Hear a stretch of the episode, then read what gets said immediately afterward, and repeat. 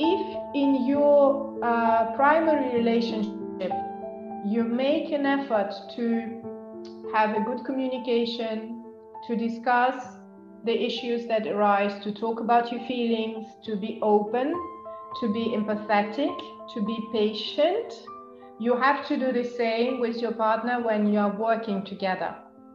Because our brain can very well say, okay, we have two relationships and we have to separate this from this and that. That's all very fine. But when we are in the middle of the thing, it's just us and our body and that other person and that body, and everything gets again mixed together. So the healthier your communication, the better and easier it will be. That was Veronica Toumanova. I'm Sergio Acosta, and this is Dance in Conversation. Welcome. Thank you for being here. I want to say at the top a big thank you to all of those who have donated to Dance in Conversation. This is a project created by Yeva Kelchaiti and myself, and we have been running events for more than a year now, with a special focus on tango and personal growth. It is a project that means a lot to us, and it is run with an open heart. If you also find value on what we do, you can donate at dancingconversation.co.uk/donate. Today with us is Veronica Toumanova. Veronica is an oasis of clarity. Her experience as a tango teacher and dancer is vast, but more impressive is the way she has reflected, analyzed, and put into words why and how tango transforms lives. Many of her reflections have landed in the book Why Tango, a must-read book you can find on her website, ferrotango.com. In November last year, she joined us for a conversation about what it means practicing tango with another person. That was a masterclass about relationships. For me, one of the most insightful takes on the communication skills we can develop on the dance floor and in life. That exchange was led by Yeva Kelchaiti, my creative partner and relationship coach herself. There is so much wisdom there, so we had to have prime space in our podcast. Thank you for being here and enjoy.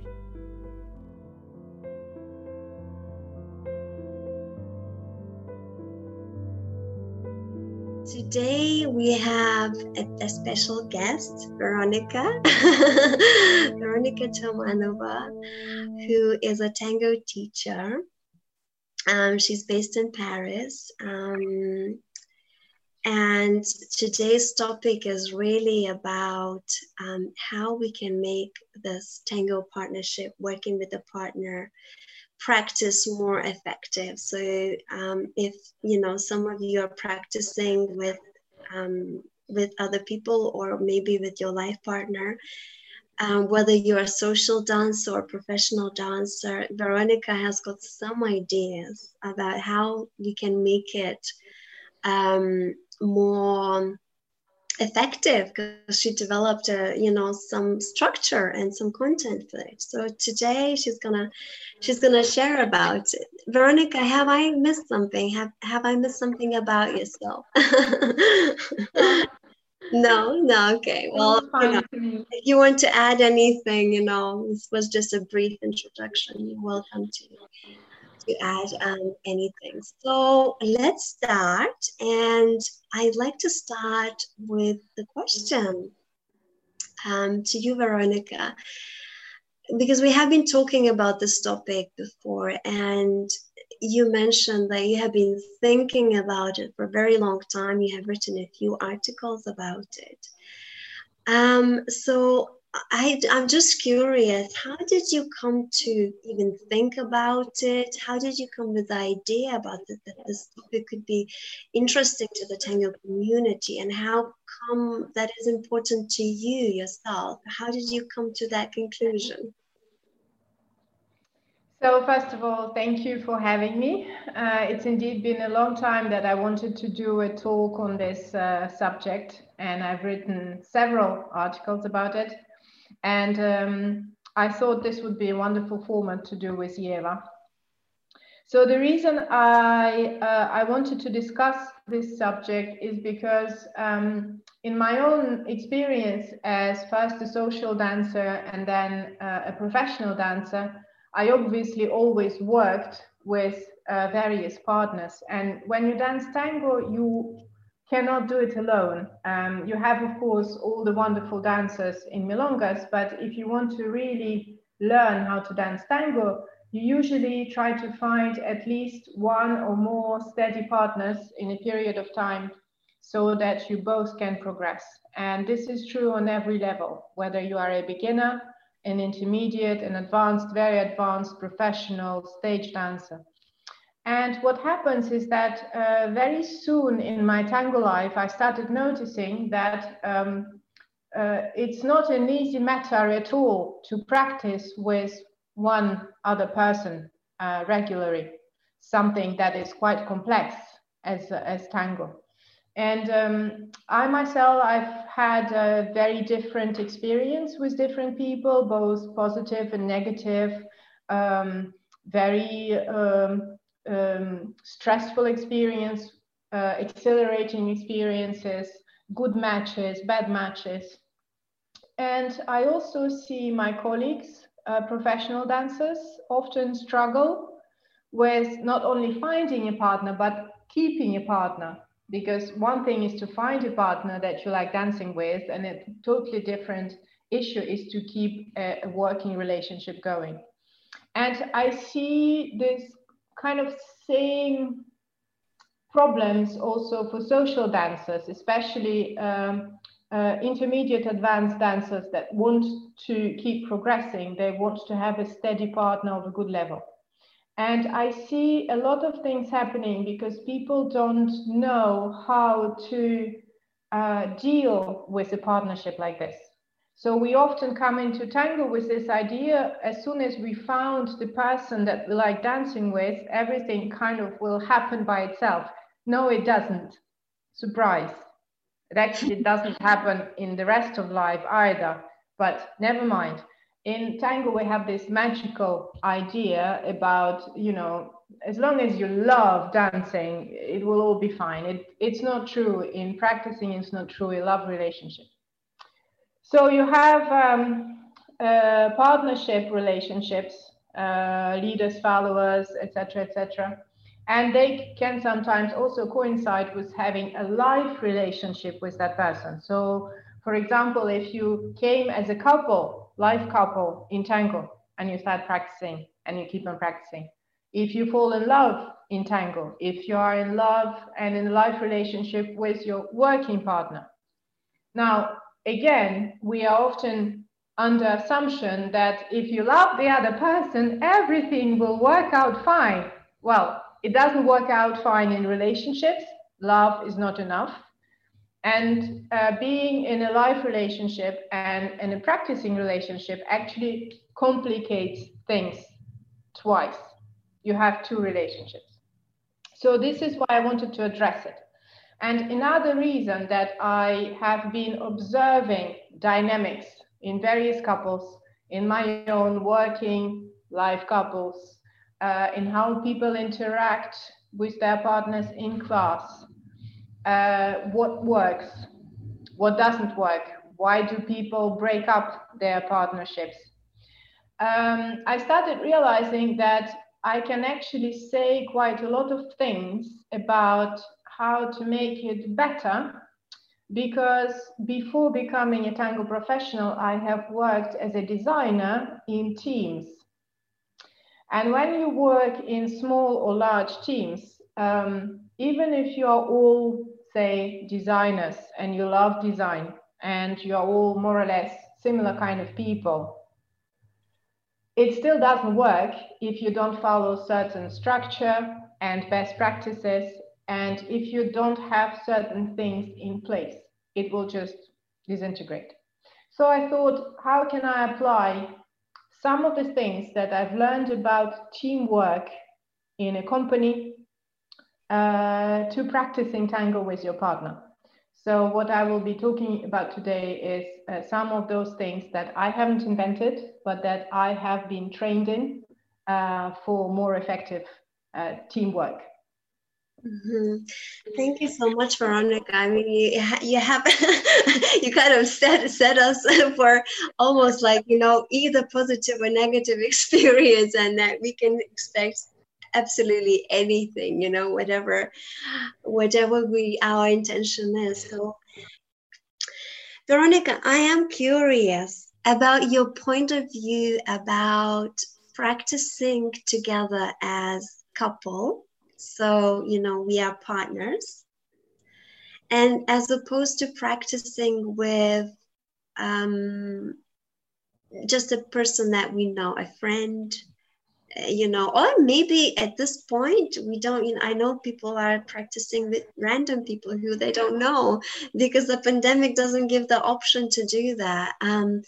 So what is your opinion about, you know, how these practices can differ, how practicing with a life partner, with a loved one, has an effect, or the dynamic of practicing together has got an effect on the relationship, and vice versa, you know, the relationship that there is between the two people, how it can affect their tango practice, if you like.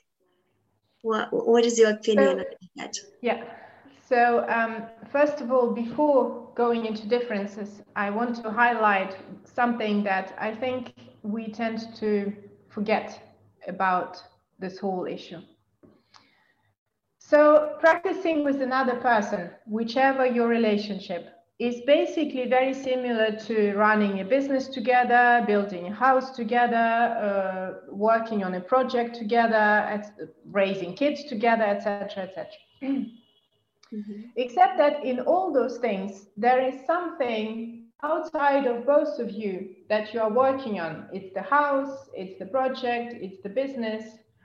Whereas dance is you, it's your body. And there is nothing more us in this world than our body. Sometimes we would prefer not to think about it. We think it's all about our head. But if there is something that is absolutely you, it's your body first and foremost.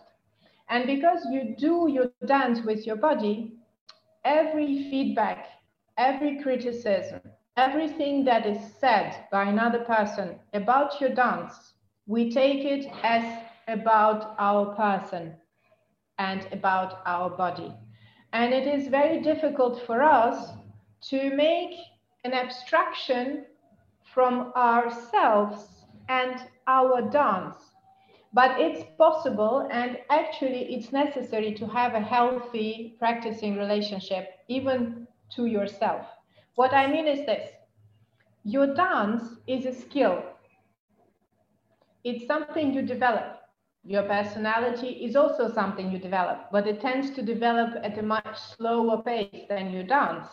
When you are a beginner in tango, in the first 3 months, you learn so many things. Your dance goes from zero to wow, and so on and so on. So if you manage to see your dance, and especially your results, your level, your improvement, as something separate from your body and your personality, you will be able to stay much more neutral towards it yourself, and also much easier accept any kind of feedback or criticism.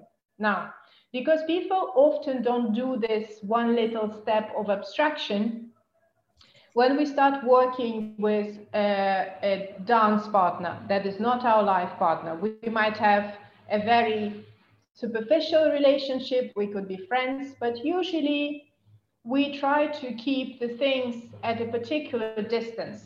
So when you practice with a friend, you will be quite careful not to criticize that person too much, not to create any bad vibes. You will watch out how you verbalize things. You will maybe force yourself to be more patient or say things in a more polite way, in the same way as if you were, for example, running a business together with your business associate, who is just a business associate. So you would approach it, you could say, professionally. when I'm working with a professional partner who is not my life partner, this is a natural attitude. This is my professional partner. I make sure I pay attention to how I communicate things, that things are clear between us, that there is no bad energy, and so on and so forth. Now, once you are in a couple as love partners, you have this second and much more important relationship between the two of you that impacts everything. Your rapport to each other is no longer the same as dance partners. And already in that relationship, every time you have some kind of an issue, you will tend to take it personally. You will have expectations of your partner treating you the best, giving you the most, being, you know, this person who is always there for you, etc., etc. And we tend to transpose it into practicing. So you practice with your life partner and he or she gives you feedback and you suddenly take it personally and you feel deeply hurt. Because you don't separate your dance with your partner from yourself, because it's your life partner who is criticizing you, and aren't they supposed to be, you know, all loving, all accepting? And also because any tension that is created will then drip through into your normal relationship. These are two communicating vessels. Even if your love relationship is defining for how you feel about the other person, your practicing relationship can actually ruin quite a lot of things in your love relationship, vice versa as well, but that's kind of logical. So the things I would advise is, first of all, realize that you have two relationships to manage and you have to manage them separately, and each relationship has to be healthy or they will fuck each other up one way or another. Second is that you have to see your dance with your partner as this third entity, this project, which can evolve, you can develop, you can work on, you can set goals, you can evaluate, you can discuss, you can judge, without it being a judgment of your person or your partner's person. Like your house together. And if in your primary relationship, you make an effort to have a good communication, to discuss the issues that arise, to talk about your feelings, to be open, to be empathetic, to be patient, you have to do the same with your partner when you are working together. Because our brain can very well say, okay, we have two relationships and we have to separate this from this and that. That's all very fine. But when we are in the middle of the thing, it's just us and our body and that other person and that body, and everything gets again mixed together.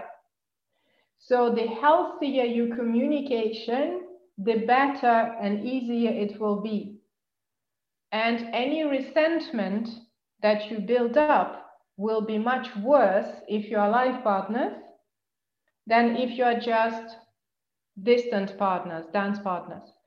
But the funny thing is that it doesn't work for the positive things, because the problem is when we work with just a dance partner, everything that is working well, we praise it a lot. We feel like we're really lucky. Oh my God, I found this amazing partner. It's going so well.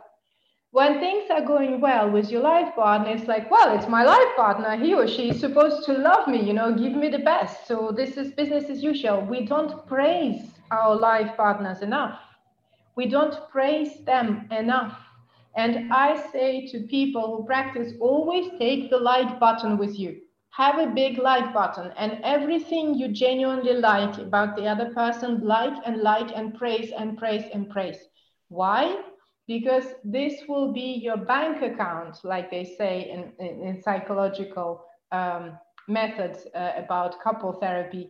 You have to have a bank account of common love and affection and trust and love credit from the other person. If you don't praise enough and you only point out the negative things and you never point out the positive things, this bank account runs dry. And then the moment you hit a wall, you go into huge resentment. So my approach is, in practicing, whichever relationship I have, is to always, always, always pinpoint the positive things. And then when I want to improve something, you can be constructive in your criticism, but what really helps is to make it very specific and not to make it about the other person, but to make it about you. So for example, I would say, let's say I feel a problem in the lead.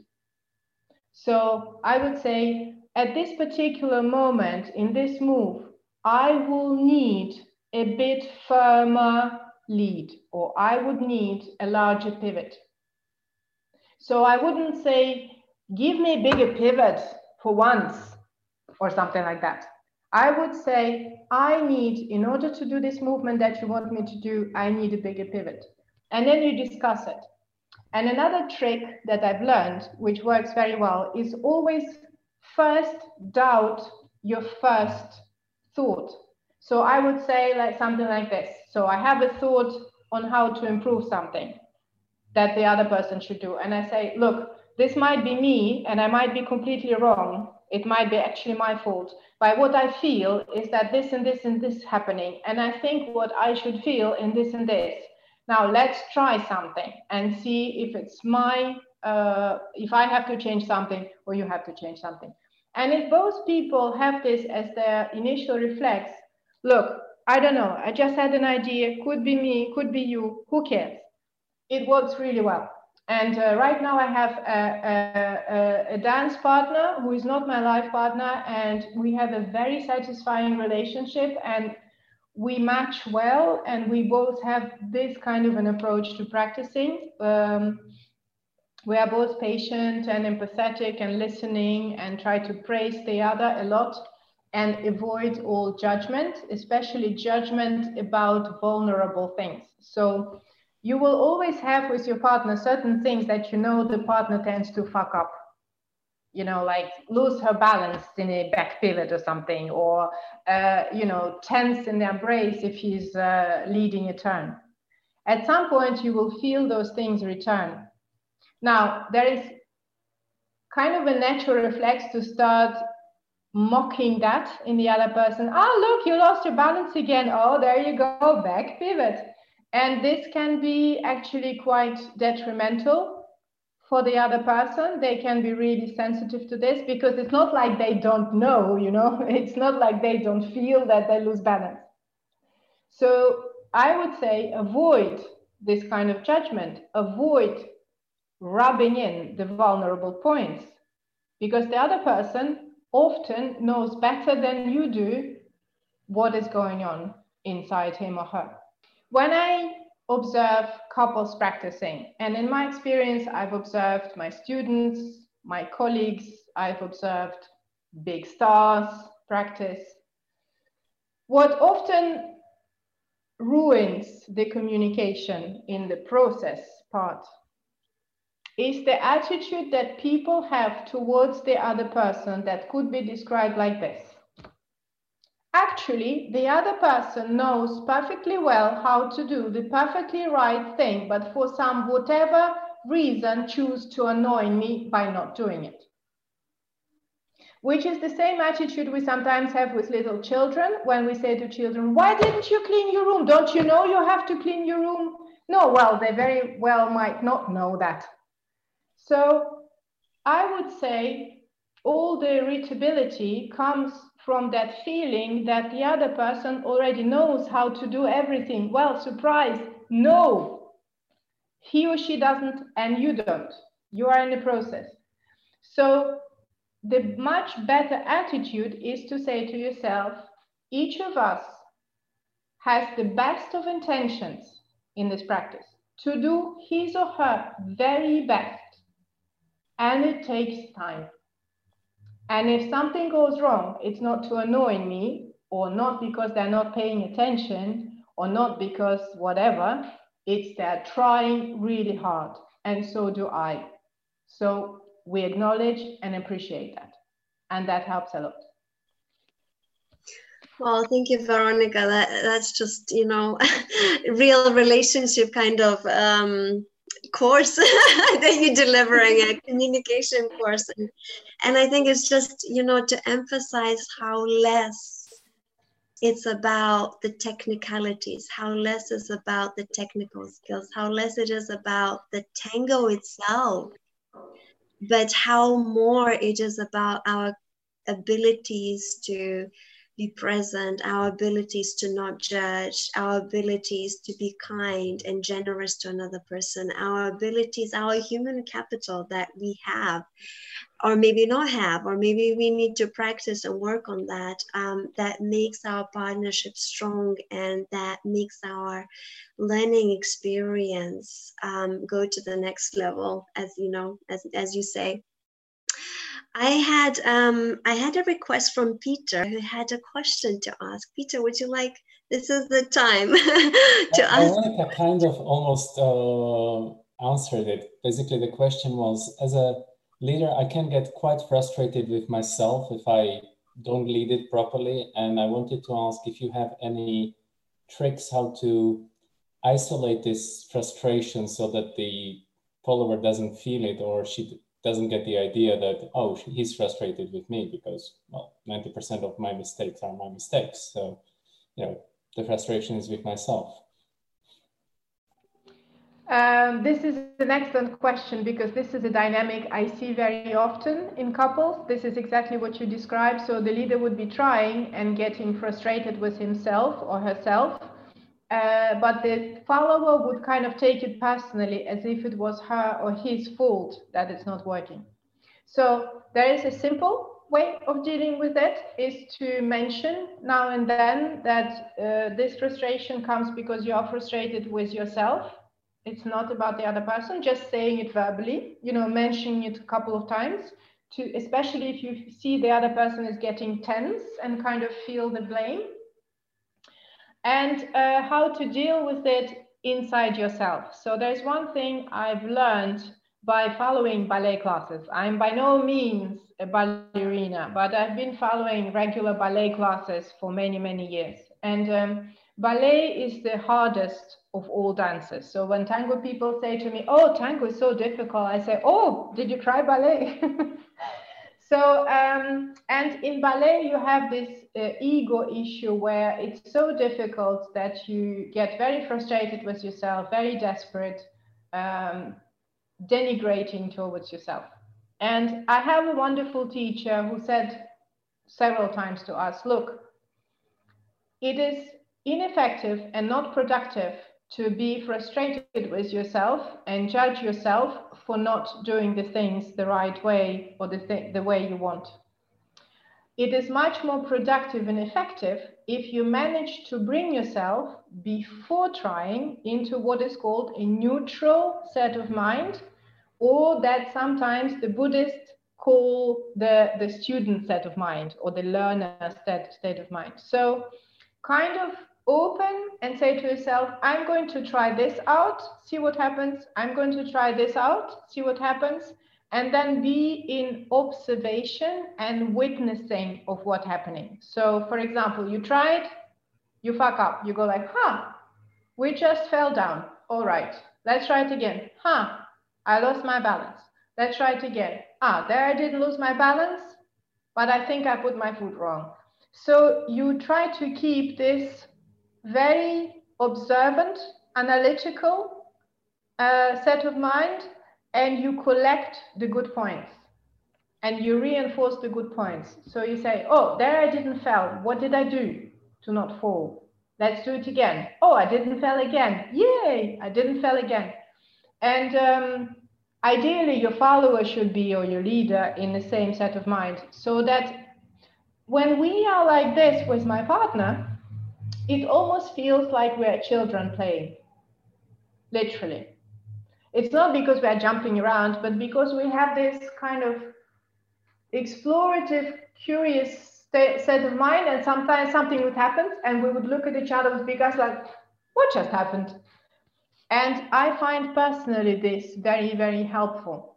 Because for our nervous system, any kind of stress means that we are less able of doing the movement the way we would normally do it if there were no stress. And stress can also come from too strong emotional response. You judge yourself too harshly, you feel attacked, although you are the attacker, you tense, you go, You feel attacked by the other person, you stress, you suddenly become tense, you suddenly start losing balance where you've never lost balance before. And this is actually something that happens in the brain. It's been researched, this mechanism. It's a response, it's a stress reflex. So the more you remove the stresses, the better you will feel. Mm-hmm. However, it's easier said than it's done, I guess. But I guess we can all try and incorporate that in our, in our practice.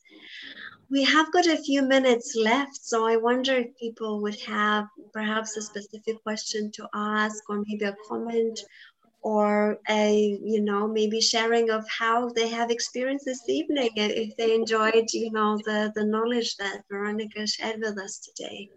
I think some of that's probably just been addressed slightly, because it was about saying, well, we're in a situation where we're life partners, and I've been dancing probably about, 14 years or something, and she's been dancing 3 or 4, something like that. So I've been to a lot more workshops, and I've heard a lot of things. And I often try to repeat things I've heard. And there's always this challenge of trying to be able to say something and say, well, I've heard this and I've heard that and I've said this.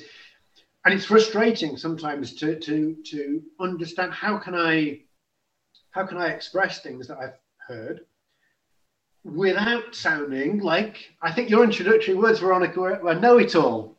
And it's like, How do I avoid this? How can I say, look, I've heard that this might be a good way to approach that and this kind of stuff. And it's always been a challenge, if you like, to try and say, well, look, how do you do that? Excellent question, and brings me to something that I wanted to say. So when you practice with another person, you have two things. You have feedback and you have advice. Feedback is describing what you feel, what kind of energy you receive, what you feel in your body, whether you lose balance, blah, blah, blah, blah, blah. Something that basically almost every one of us with a bit of experience and a bit of analysis can describe quite accurately. So when you did this, I felt this. Advice is saying the other person what to do. And in order for you to say to the other person what to do, you have to be very competent at that matter. Now, one good thing is to say, I might not be competent about especially what to do for the other role, but I might be able to say how I felt that same thing at a different moment in terms of feedback. So you could say, now I felt I was losing balance. And when you led it this other way, or you followed it, I wasn't losing balance.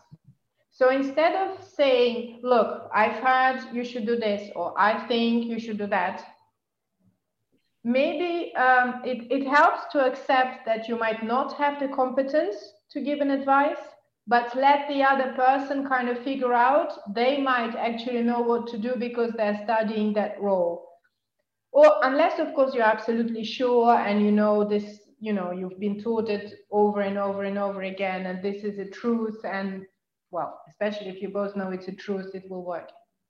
So what helps is not to jump to advice, stick to feedback. And often giving only feedback will allow you both to experiment without feeling judged by the other person or feeling the pressure of having to do things in a particular way. So I feel like this. How do you feel? Now let's do it again. I feel like this. How do you feel? Okay. I like how that feels. Feel doesn't look okay. It actually looks nicer than the other one. So feeling, looking. And from there, you could eventually say, so the right thing to do would be for you to make more pivot or, I don't know, push the floor. You see what I mean? It has been a privilege. And I want to thank everybody who has come today and who has stayed up until now with us. And we certainly will try and do more of those events, because I guess the topic is really interesting, and it's about communication. As we know, tango is about communication. So what can we learn about communication that help us dance better, or vice versa, and vice versa. So thank you for inviting me and giving platform to this subject that is a delicate subject and a complex subject, and also creates a lot of suffering in people. And I like to do things with my articles and with my talk to remove suffering and let people enjoy tango in joy. So with that, I guess we would like to say goodbye, but before we say goodbye, Sergio, would you like to add something? Yes, well, thank you again, Veronica, for your clarity and your wisdom. Just very quickly for everybody, if you want to know more about us, you can go to the website www.dancingconversation.co.uk. I just put the link on the chat if you want to copy and paste. And to say a little bit about what we do, we are an open space for conversations about dance, and we cover topics from body awareness, relationships, even storytelling on the dance floor. We started a campaign, if you can, especially to support this initiative, you can donate actually on the same website. I'm going to put the link here. That would be wonderful. You can support us in any way, and especially if you share this conversation with your friends and your community. That would be very much appreciated.